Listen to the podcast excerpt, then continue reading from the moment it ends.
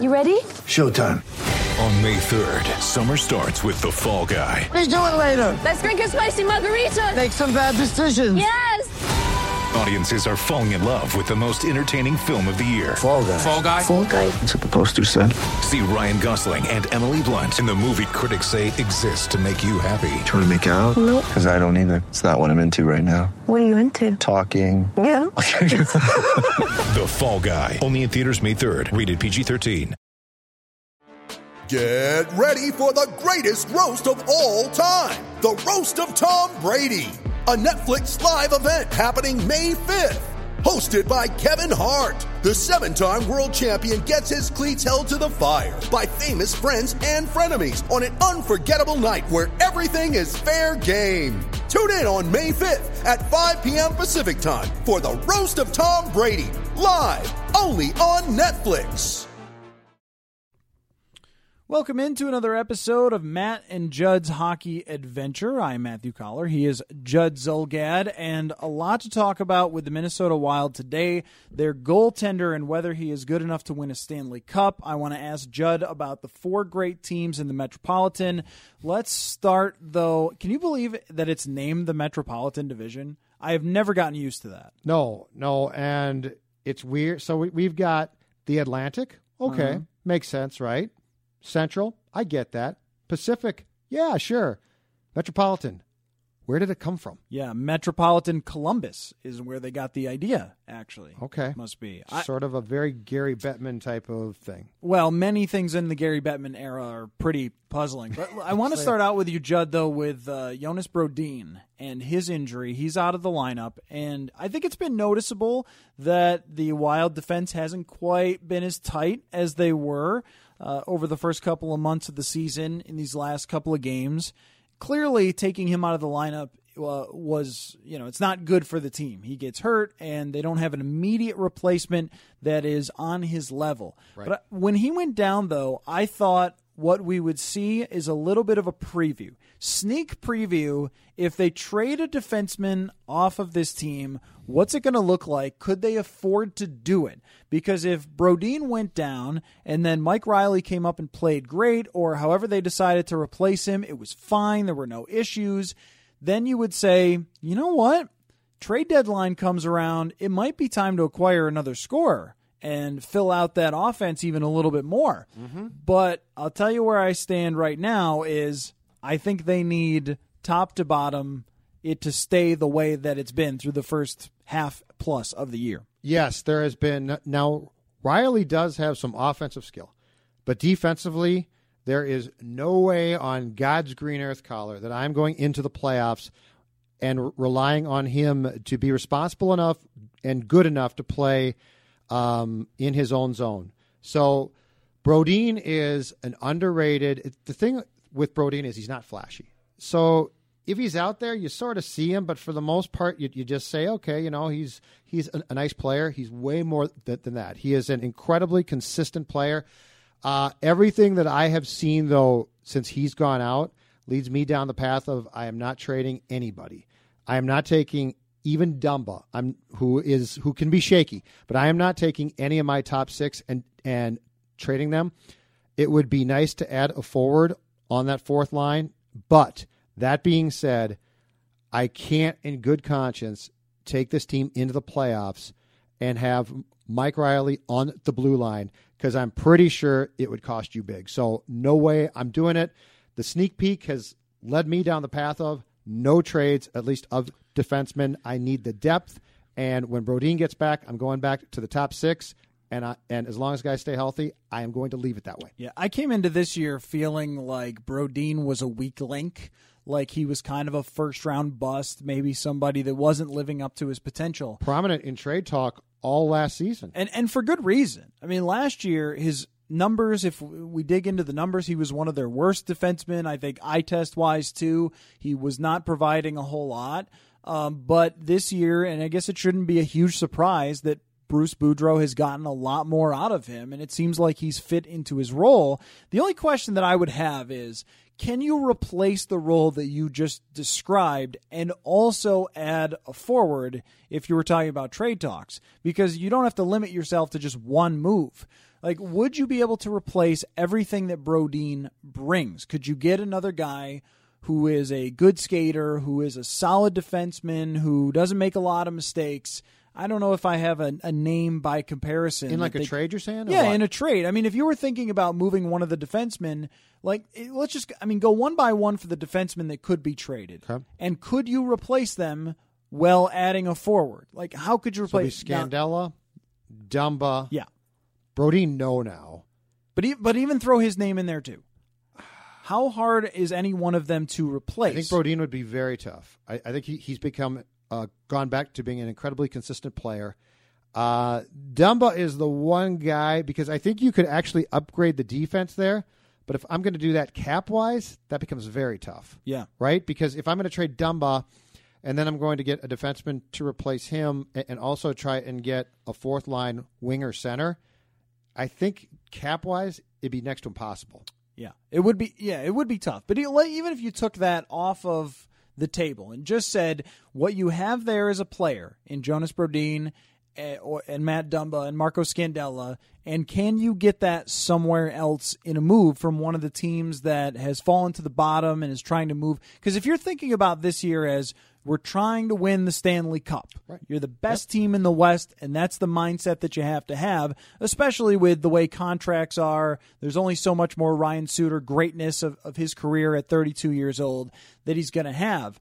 I might say that Brodin's production, what he brings offensively and defensively, is replaceable on the trade market, and what you might be able to bring in for a forward would be worth more than he is as a defenseman in terms of your goals and wins. Does does that make sense it where makes I'm sen- going? It makes sense, but I don't know that it makes sense. But given your cap and, and the players out there, I don't know that a team would be willing to give you enough in return to justify that trade. If you could make that trade, if it wasn't a cap league, it's different. But do you think that you could take Brodin to market with the value that that if you're Chuck Fletcher, you put on him and could get back in return two guys that a are good enough to fit those roles and b are have have kept friendly contracts because that would be my thing is I think cap wise it'd be damn near impossible. Well, one of the things that I think about this conversation is that teams uh, often undervalue or overvalue defensemen much worse than they do forwards, right? So if if you looked at what they actually produce, what they're actually worth in terms of goals saved by their great defense or goals produced by their offense versus what the general managers think it is, mm-hmm. it's usually quite inflated for defensemen as opposed to forwards where it's a little more straightforward. You can say, yeah, when when this guy's on the ice, everybody's getting better. When Sidney Cry- uh, Crosby is on the ice, everyone's getting better. We can see that on paper. Sure. I think they make mistakes with defensemen, and for years we saw guys like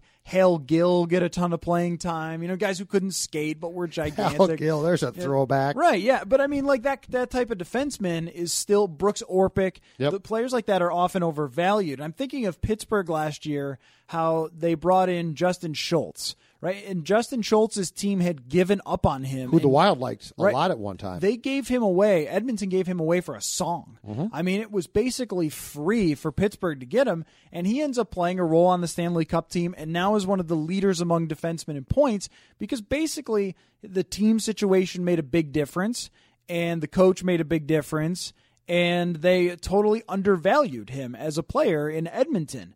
And I wonder about over if another team were to overvalue Brodin for all the attributes that you're talking about and what they're actually worth in terms of goals to give you back a forward that would be worth more. That's my case for it. Yeah. Now, okay. So throw out a potential name or two. Hmm. Throw out a potential name or two where, and and by the way, when it comes to Brodin, I can't see Fletcher doing it. I can't see that.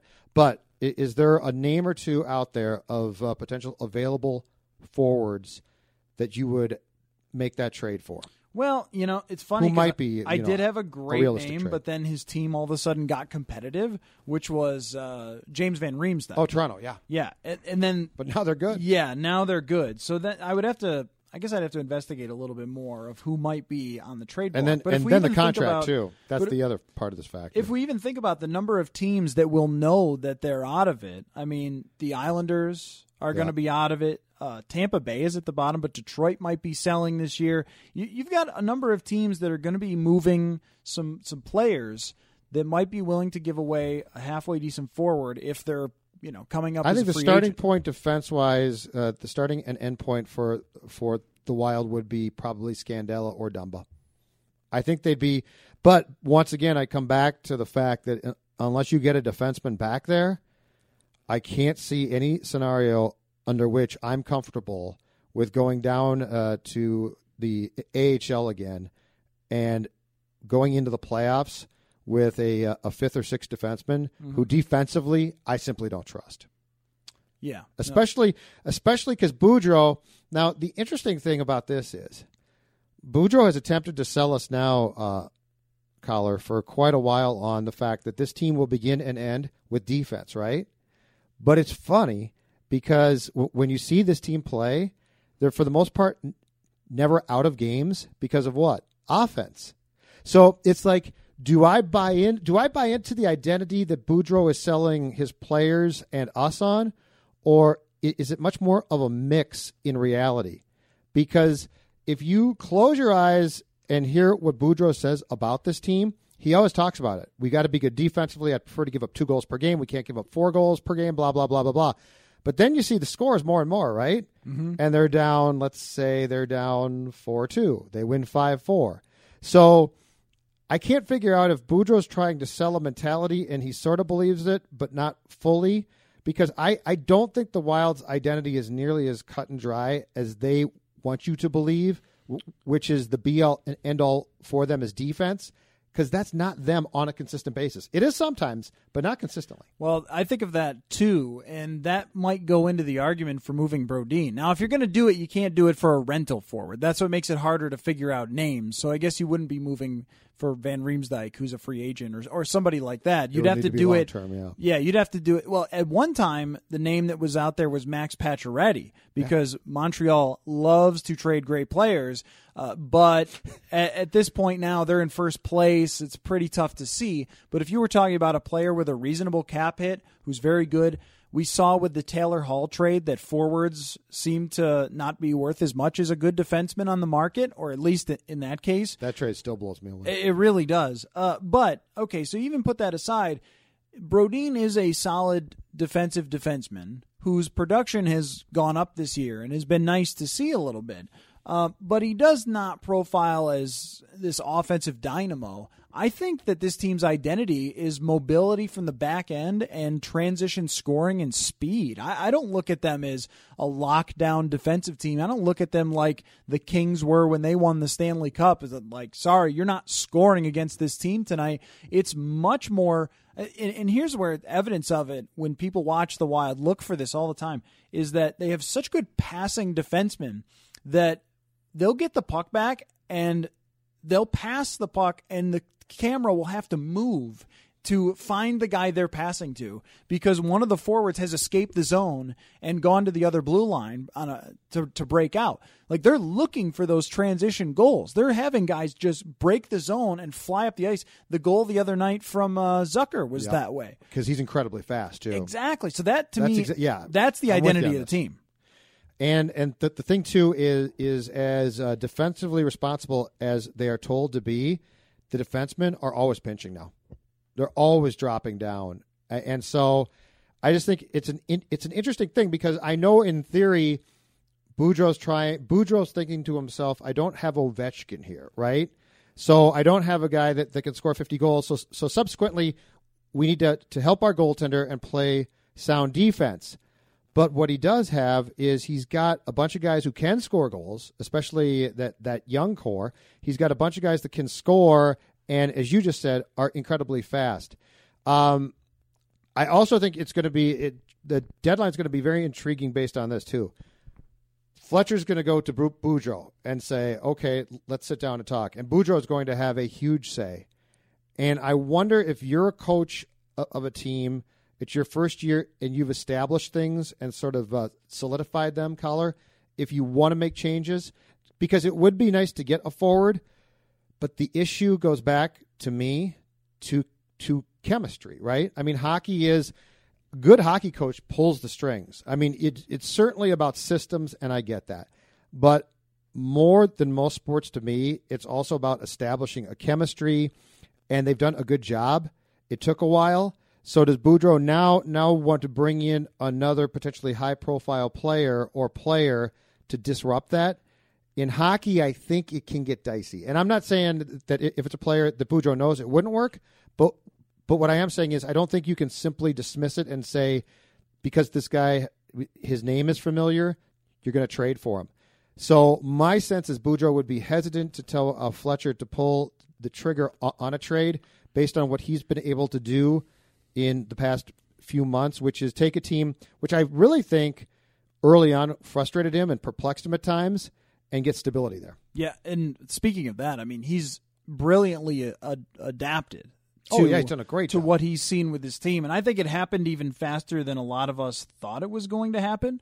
Right, with how quickly uh, he adjusted to the roster that he had. I thought it would take a while. Yeah, me too. I thought it would, and no, he, he's done a great job of that. I was thinking about months and months. From Boudreau's perspective, if Chuck Fletcher comes to you and says, "We want to trade one of your defensemen," I think if you're Boudreau, you go, are you sure that you want To? I mean, are you really you got to have a really good deal in place if you're going to do it because this fits the way that I want to play. Right. And even if you look at how they played in Anaheim sometimes, last year I think was a different scheme than he's using here in Minnesota, but at times with some puck moving defensemen and guys who could fly up the ice, Sami Vatanen, Hampus Lindholm, players like that, you saw them play the transition game, especially when they had some faster forwards.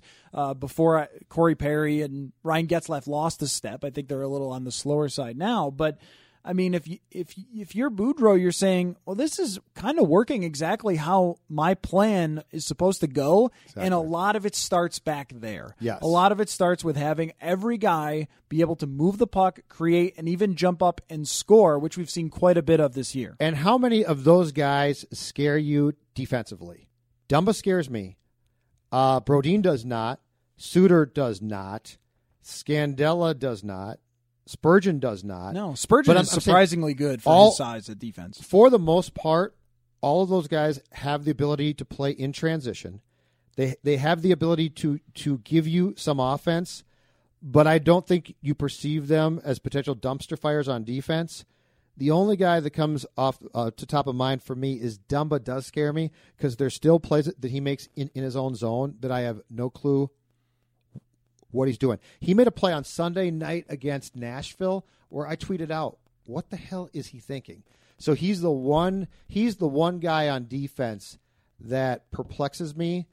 I think there's there's way more there eventually, uh, but besides that, I think to your point, Boudreau's got those guys essentially playing how he wants, which is they're very competent to good offensively. They're good in transition, but they're not going to screw up defensively couple of names if you want them. So I was thinking about guys who would be on RFA contracts that their teams might think they can't afford mm-hmm. because of their cap situations that would like somebody with a very favorable cap hit like Brodin.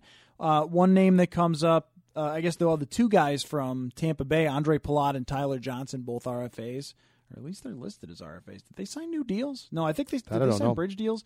Um, but I'm just looking at the RFA list. Tyler Toffoli, Thomas Tatar. There are some guys out there who are offensively gifted who would add a lot and maybe even more. Yeah, okay, they signed RFA deals before, but uh, they're coming up so this they're, year. They're not they're not on bridge deals though. Or, They'll be RFAs this offseason is what yes, you're saying. Yes, they will be. R- okay. They are, they are currently. So they're not signed like two year contracts. Yes. Okay. Like Ondrej Palat is currently on a bridge deal that takes him through this year with a $3.3 million cap hit. Gotcha. And so that'll be done after this year, and he'll still be an RFA. All right. And they'll have to make a decision there. So I'm I'm using if I'm getting this wrong, I'm sorry because I'm using capfriendly.com, which is a pretty solid website. Also, in Tyler Johnson, the same thing. Tyler Johnson would be that extra center that we talked about, who is a really dynamic player, but uh, Tampa Bay is really in trouble with their salary cap because of Steven Stamkos and some other moves that they've made. Yeah, they're up against Ryan big Callahan and stuff like that. Yes, they are. So uh, if you were betting though, and we'll, I'm sure approach this a lot more as the trade deadline comes, but this is our real trial period to see what it's like to not have Brodin back there. Uh-huh. Do you think that they stick with it, or do you think that there is a change made and one of those defensemen is moved? And keep in mind that I heard this from one person I talked to on the hockey side quite a bit that teams right now are starting to get their meetings together, or at least the team that this scout comes from, um, to talk about what they're going to do with the expansion draft in Las Vegas. And that would definitely involve the Minnesota Wild, too. Well, you have convinced me uh, when, when it comes to that subject that this team probably is not going to make moves based on that because if they if they perceive themselves to be a cup team, which I think they should, then it, then every decision has to be made about that. It's the playoffs. Uh, if I had to guess right now, I would not be surprised to see the Wild try and spin a minor deal to get a forward that they sort of like, not a big name. I would also guess that they that having got this uh, sneak peek, they will not make a trade of a defenseman because their options are just not good enough. There is just there is no way in good conscience in my mind that I'm going to go get a, a fourth line or third line player and open the playoffs with uh, with an inexperienced defenseman because of that. So my guess would be no. That would be Speaking- mine. Speaking of the playoffs, I wrote an article about Devan Dubnyk and whether he is good enough between the pipes to be a Stanley Cup caliber goalie. Yes or no? What do you think? Is he good enough to be a Stanley Cup caliber goaltender? From what we've seen, no. I mean, he has he has uh, struggled certainly, uh, or or not been great. Two years ago, when when they got him in January, he single handedly took them from also ran to the playoffs, and then played okay, not great. My thing about goaltending in the playoffs is this: it's unfair to expect the goaltender to uh, to win games constantly, but there's probably one or two games per series where you're going to ha- have to make unbelievable saves. Uh, until I see that on a consistent basis at that time of year, my feeling is no. He's been, for, for the most part, he's been great. Uh, but based on what I've seen in two playoff runs by him, I'm yet to see a guy who can take uh, his standout play at times and translate that. So until I see that on a consistent basis, I'm saying no. You? I definitely say yes, based on the big sample now that we have in Minnesota as the wild goaltender since he got here. Basically, his career is split into two halves. He had some good days in Edmonton, one of the few goalies to have good days in Edmonton over the last decade, and then had some struggles. Ha- was really uh, down in the dumps for a year or two, and then showed up here and has played exceptionally. In fact, statistically, he is the second most valuable goaltender in terms of how much his play is worth to standings points in the NHL over the last three years. Braden Holtby is the only one who's higher, um, just because of the sheer number of games that these guys play, plus what their performance is. His save percentage over the last three years is only second to Carey Price. I mean, we are talking about one of the elite goaltenders in the league over the last three years. During the season, you're right. but the thing with the playoffs is we just don't have a big enough sample. That's what I'm saying. I can't sit here. I cannot sit here right now and say yes. But I would see. I would lean much more toward the regular season pointing us that he is one of the best goalies in the league, and that will eventually come to fruition. But we see goalies, great goalies, have down times all over the place. Henrik Lundqvist was just really down in January, and then had a great game last night. Yep. And and I'm sure that Lundqvist will be back and will be fine. And uh, for my article, I looked at Jonathan Quick in his first, I think, 12 starts or two or three playoff series.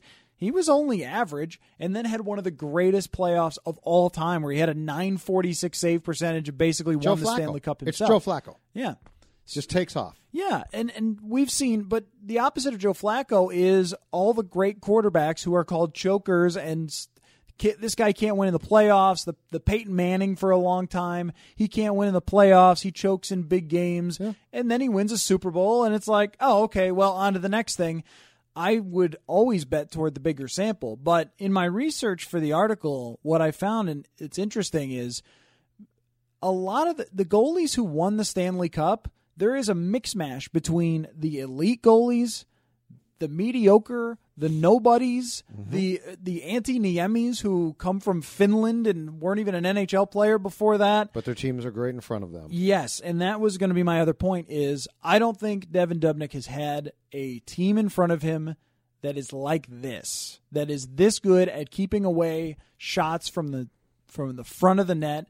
Uh, they're second best in the NHL right now. The only team that's better actually is Nashville, who has an amazing defense, but they're the second best team in the NHL right now in terms of shots allowed in the close areas, the ones that are the toughest for the goalies to stop. And I think if they continue to play that way and play this good defensively, then uh, yeah, I think he's got a, a great chance to go deep in the playoffs, at least based on his past play. I want to see a playoff series where where the Wild wins it, and I say Dubnyk won at least one game. Yeah. That's what I want. As far as since he got here, um, his first year here, and and for the most part of this year, he has been fantastic. MVP at times, but I need to see that because to me there is there is a mentality in the playoffs, and things change, and you do need a goaltender to flat out at times stand on his head, and when you leave the building that night, you say they won because of that goaltender, and I'm yet to see that game from him. Once I see that, I'll adjust my opinion. But if you're asking me right now, sitting here, do I see him as as a guy that can win a Stanley Cup? That's four rounds, high intensity. I don't see it yet. I need to see at least one series where I'm convinced. What's the shortcoming then? Is it just that it, for you it's just that he hasn't done it? Because I mean, for me, I always look at what indicators point toward future performance, right?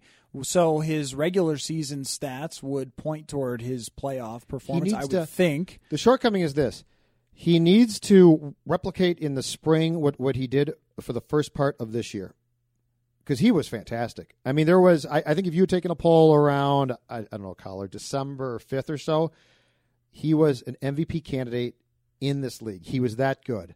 I need to see that consistent style of play for months in April, May, into June. That's it. That's it. It's just this team is much improved. I like a lot of things, but I'm also I'm also not going to be completely convinced that their stripes have changed until I see this play translate in spring because it gets it goes up. I mean, listen, the Blackhawks right now they don't care if they win the division one bit. I mean, Wild fans are going to sit there and it's great. They're going to say we're in first place or we're doing this or we beat Chicago and that that's all great. That's fun. But Chicago Blackhawks sit there and you're their prey, right? And they wait till April and May, and then Toews takes off and Kane goes bonkers. So I need to see the Wild have that mentality, and until I do, I'm going to say I think they're good, but I'm not convinced. And the playoffs is a different animal. It's completely different to me. Yeah, I just think it's. I think something in, in such a small sample is so hard to really predict. I mean, would Yeah. you have guessed that Matt Murray, a guy who had been playing in the AHL as a big prospect? I mean, he's very, very talented, but would you expect him to lead a team to the Stanley Cup? Or I mean, oh heck no, no. Right, or even really at a time, Ben Bishop was looked at as just okay and a middle of the road goalie. Now he's since elevated. Well, this year he's having a tough I was going to say he struggled now this yes, season. but last year he had a great, great, great year. But I mean, they went to the Stanley Cup with Bishop, and I think most people looked at him like, man, he's just okay. But the hey, the entire playoff structure for for this team begins with one guy, Boudreau. Mm-hmm. Uh, until Boudreau can answer the question of can you get past Game Seven on a consistent basis, right? I mean, that's going to be the the big big thing. He's coached for now, I believe, is it nine years and, has eight division titles. I mean, it's fantastic. This success, if you look at Boudreau's past performances with teams, is not surprising. But where we're going to get to the question marks is April. And that's going to be true of Boudreau. That's going to be true of his players, and that is especially also going to be true of his goaltender. Yeah, I, and I look at both of the guys like the bigger sample would point me toward thinking it is very possible. I mean, with Boudreau, it's like the Bill Cowher thing. He's just there all the time, always in the mix with the Steelers, and then it finally happens Uh, you know, after years and years of being very good, now some it never happened for. Marty Schottenheimer is one, just to use stick with the the football example. So it doesn't guarantee it. It just to me though it says the capability is there, but it's sports, so sometimes it doesn't happen. That's the way I would look uh, at Devan Dubnyk. Last question for you before we uh, wrap it up here, which is the Metropolitan Division, the uh, Neapolitan Division, um, if you like ice cream. I Has like ice cream. Four teams that you could consider four out of the five best Stanley Cup contenders in the East. It is a great division. yes, and I would like you to, to rank them. Okay. And all of them have won at least their last two games in a row. They're all there's only one team in the Atlantic that has more standings points than these four teams, and that's Montreal. Yep. Washington, Columbus, Pittsburgh, and the New York Rangers. Yes. In order. Can I rank them? Can I? I do this based on my uh, on my perception or or feelings about their potential playoff success. You can do it I'd however prefer- you want to do it. I'd prefer to do it based on my Let's say- confidence in the playoffs as much as the uh, well, let's season. let's put it this way. Let's say I've got a hundred bucks to give you, okay. and you can bet it on these four teams Okay. And let's just say they all have the same odds. I mean, that wouldn't be true, but let's just say, let's just all say it's to win or lose, all the same odds. How would you split up your money on these four teams? Pittsburgh won. So, So- you would put the most. Mo- you don't have to put give me the, most. dollars. I'd, I'd put the I'd put the most on Pittsburgh. okay. Columbus with Bob in net 2 Mm-hmm. I like Torts teams. I I think it'll probably wear itself out in three years, and, and his players will be sick of him. But for now, I think it works. Washington always leery of Washington, very Viking like, very Viking. They tease their fans, Yes. and then they always stab them right in the damn heart. Washington Capitals three, Rangers four. You? Hmm. Well, I can't go against Crosby, and Crosby is still a magnificent player. He's having may- maybe one of his best years. I It's mean, ridiculous. I- he's been that good, and you wonder after seeing Dan Bylsma coach in Buffalo, I wonder if Sidney Crosby could have been even better if he had had Mike Sullivan for his entire career. And Mike Yeo, if I'm not, mistaken, ran uh, Bylsma's power play in Pittsburgh, right? I think Mike Yeo Oh, was on the bench. I think when Bylsma took over, uh, took over the team on an interim basis, and I think won a cup. Mm-hmm. That Mike Yeo was an assistant coach on that staff. Hmm. So I go, so I go Pittsburgh, Columbus, Washington, Rangers. I think I would put Washington behind. I also will go Pittsburgh as long as Chris Letang is healthy for the entire playoffs. I think Chris Letang's an elite defenseman and is your. I think you need to have an elite number one center, an elite defenseman, and good goaltending, like as your starting point. Sure. And that would be the only place where the Wild get some question marks whether Eric Staal is still that top notch number one center. But I think the West is down a little bit in that area from where it was at one point. But aside, Okay. the thing with Washington that concerns me is the number one defense position. I, I mean, they've got good defensemen, but they don't have a Chris Letang. No. I don't look at Carlson, their Carlson. He's much. I, he's he's like a poor man's other Karlsson. like he's From off- the Sens, you mean, right? offensively gifted, but defensively questionable. Yeah. Brooks Orpik's 100 years old. Matt Niskanen is just pretty good. And it's like in the, Penguin, right? in the regular season, Mm-hmm. you can go through and you can beat the tar out of teams if you've got a good power play and you've got great forwards and great goaltending, which they have. I think you need a guy to control the game from the back end, Which which Suter can do. Wh- wh- which Suter can do, and which Chris Letang is one of the absolute best of the best Sure. at that in Pittsburgh. So I would put Pittsburgh one. The Columbus, though, the one thing about them is that their defensemen are pretty inexperienced. I mean, Zach Werenski and Seth Jones, not exactly the guys who have been there a lot like Chris Letang. I'm I might because of that reason still put Washington ahead of Columbus, and then the the Rangers are last uh, on this list. I, I think that there's probably a decent sized gap between the other three teams and the Rangers. Agreed. But Columbus, though, man, they play exciting hockey. Seven to six last night as we're recording this. And Torts, Torts act in the right conditions works, right? I mean, it doesn't last a, a long time, and I think if it's in a big market, especially one that embraces uh, embraces the sport, he's got some problems because he bristles at the press and things. but I think in Columbus or Tampa, he's perfect for a while because he gets, you know, he's probably got one beat guy, and that's it. And so, Brodsky in goal in goal is pretty good though. Very good, I just don't trust the Capitals. I honest to God just don't trust them. At some point in time, you go from having bad luck to y- your history is just you Mm-hmm. fall apart. And so I just don't trust the Capitals. Yeah, I, I can see that. I do think they have the goaltender to do it too, Braden Holtby. I think he's no, that's true. best. He's very good. Um, but I feel the same way, and I, and I think if I was pinpointing one thing, it's that defense that becomes a little bit of an issue when you're playing nothing but great teams all the time. That, but their forward group just keeps getting deeper. That trade for TJ Oshie, I mean, they are much than the Boudreau days compared their, with their offensive depth up up front, the forwards much better from where it was. Uh, Andre Burakovsky is a nice young player that's come up and provided scoring for them. The Oshie trade is amazing because I mean Brouwer doesn't even play in St. Louis anymore, and you've got Oshie being one of your top Why the. Blues sour on him so much? I think the Blues looked for a scapegoat there. The Blues are a weird team. Too. They are. Poor Mike Yeo. well, that that whole idea of okay, you don't know Hitchcock, but what we're going to do is this: we're going to bring you in as coach in waiting. It makes no sense. like, why would you? it's. Why would you saddle Ken Hitchcock? Basically, you're you're saying you're gone after after this year, and it's not your friend who's going to replace you or a person from your staff. It's Mike Yeo. Mm-hmm.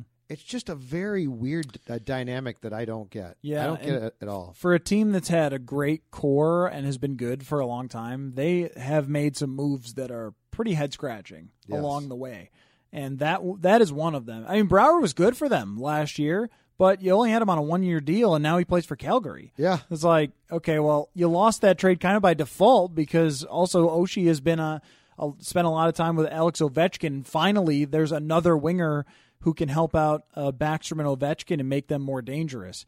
And that's the thing is like facing that team just coming in waves with their offense over 7 They're game fun- series. they're fun to Yeah, watch. that would I think it would be They're a lot of fun to It'd be a tough matchup.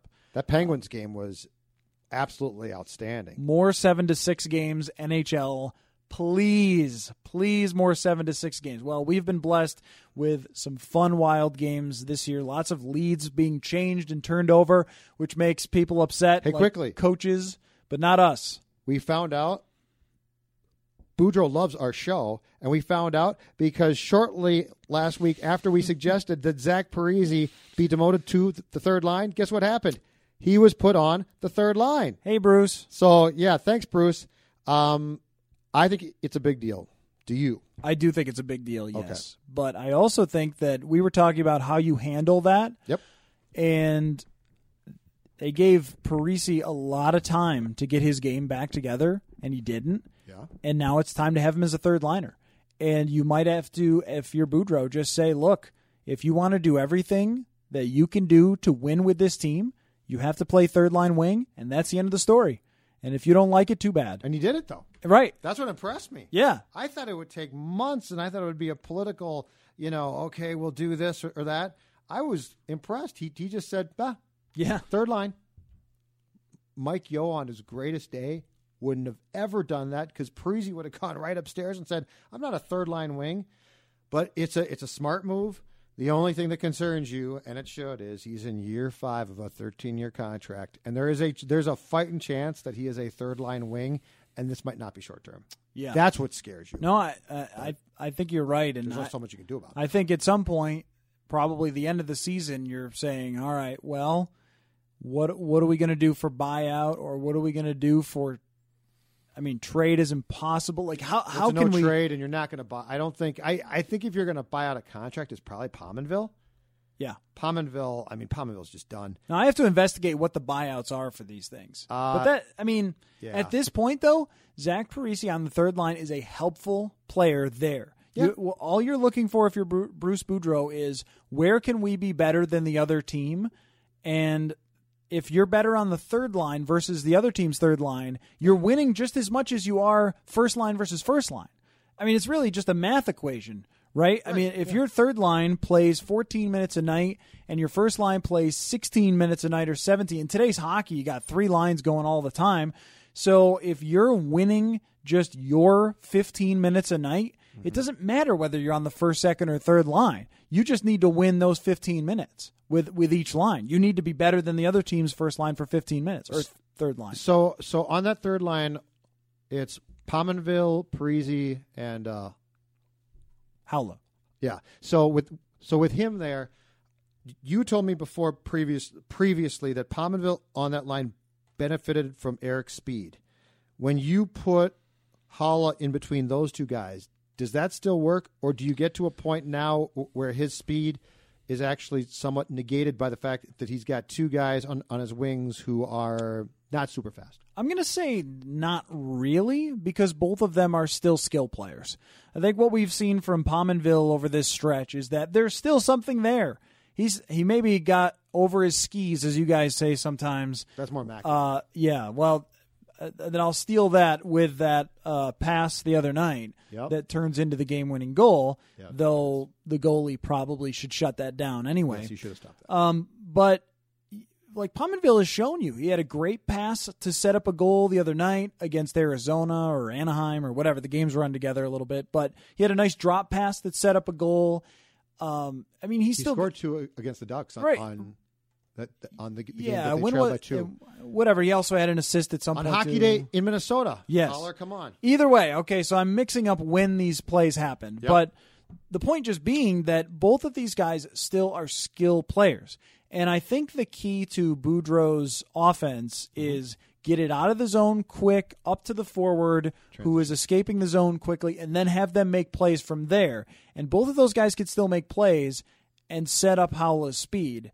So I think that that right there is probably the best line combination they can have for a third line. And how many third lines in the league can match up with a that level of skill, even though it's diminished from what it once was? I mean, you've gone from basically guys who were eight or nines on the skill scale to now sixes. Right. Well, that's still pretty good. So you drop down from there, and Haula's probably a four or five if you were doing like one to ten. Um, so you've got a skilled line there on the third line. How many other teams have that level of skill on their third lines? Not that many, and that's what you're hoping for. Especially look at the teams that they could match up in the playoffs. Chicago doesn't even have a. They I, they moved Hossa down to the third go- line the other day I'm just con- to try and salvage it. I'm convinced they're going to make a trade to get somebody oh, they always do. because they do. Yeah, I'm convinced that I'm convinced Bowman will make some t- type of trade. Um, oh, and lastly, your guy Chris Stewart just continues to score goals. You've been ripping Chris Stewart on this podcast since we started the damn thing, and all Chris Stewart does is continue to get in fights and defend Koivu and Parise, and then score goals. Nobody is going to shoot 25% forever. So he will drift off a little bit. like with The, moves. the whole that was an incredible goal. He's got some on the breakaway. That's the damnedest thing is he has some really nice He- moves. I mean, I mean, it's kind of like I don't know who's the guy from the Packers, Davante Adams, their wide receiver, Yeah. who is bad a lot of times, doesn't get great separation, drops easy passes, but he'll make these incredible catches. He does. Then he'll just like really take take you down at some point and making amazing catches or whatever. So there are a lot of players in sports that are like that. It's your 200 hitter who hits 30 home runs. That's what Chris Stewart is. Doesn't mean you can't have them. It just means you can't rely on them. So I think you need another center there that you can rely on that you can play with. But he, yeah, I, I know what you mean though. He's Come on. and there was uh, I saw in the paper they were quoted. Somebody was quoted as saying, "You you don't even know the value of this guy." Koivu did, yeah. Yeah. You don't yeah, you don't understand you and your statistics and measurements. You don't understand Yeah. what Chris Stewart does for this team. Yeah, no, I think I what I understand is exactly what type of player he is, and they can be valuable on a team. It's just he's not going to drive play. He's going to make one big play in a game and probably be bad the rest of the time. And that's just the reality of who he is as a player. And he's probably, I don't know, maybe he's a good locker room guy. I have no idea. Or maybe teammates like him because he steps up. I will say, Lawson Crouse, bad choice. Skate away from Chris Stewart. Oh yeah. Well, don't don't mug Koivu first. Yes, bad that was choice. his that was his first m- mistake was trying to mug Koivu because then Stewart said, "Let's fight," and that was ugly to say the least. Yeah. 19 year old kids aren't going to do very well against Chris Stewart. and not even Crouse isn't even really a fighter either. And Stewart was is pretty clear as he was getting his clock cleaned. Although, you know what drives me crazy? What drives me absolutely up the bleeping wall is this fights in today's league where they all wear visors. Like you're hitting half the time, you're hitting a visor. What what sense does that make? I mean, You literally have guys punching each other in the visor, and, and they can't take the they can't take it off, or else it's a penalty. So you basically have to try and punch the guy enough so that the helmet pops off his head. So then I might have a chance to hit you in the head. Yeah, I mean, I have no use for fighting myself anymore. I, I, it can go. Booge likes it. Sparks his team. Yeah. Bujo likes it. Every coach says that because Sparks they the club. they know that the guy is sacrificing for his teammates. Every teammate loves it, but you know they got in a fight the other night and then the other team scored right away. So like I mean, Oh, yeah, there- it doesn't always there, work. There is it's been proven that it goes both ways. Each team thinks that they got the momentum. But I'm just saying, if you're fighting, It's- if you're fighting with I agree with a helmet and visor on, you are going to break your hand, and you're not going to do a damn thing to the guy that, that you're trying to punch unless you can get his helmet off, and that's almost impossible now. Right. I would rather see Chris Stewart just hit that guy in open ice at some point rather than taking himself off the ice. Just lay him out. Whatever. All right. All right. Well, thank you, Judd. I enjoyed this, and thank you all for listening to Matt and Judd's Hockey Adventure.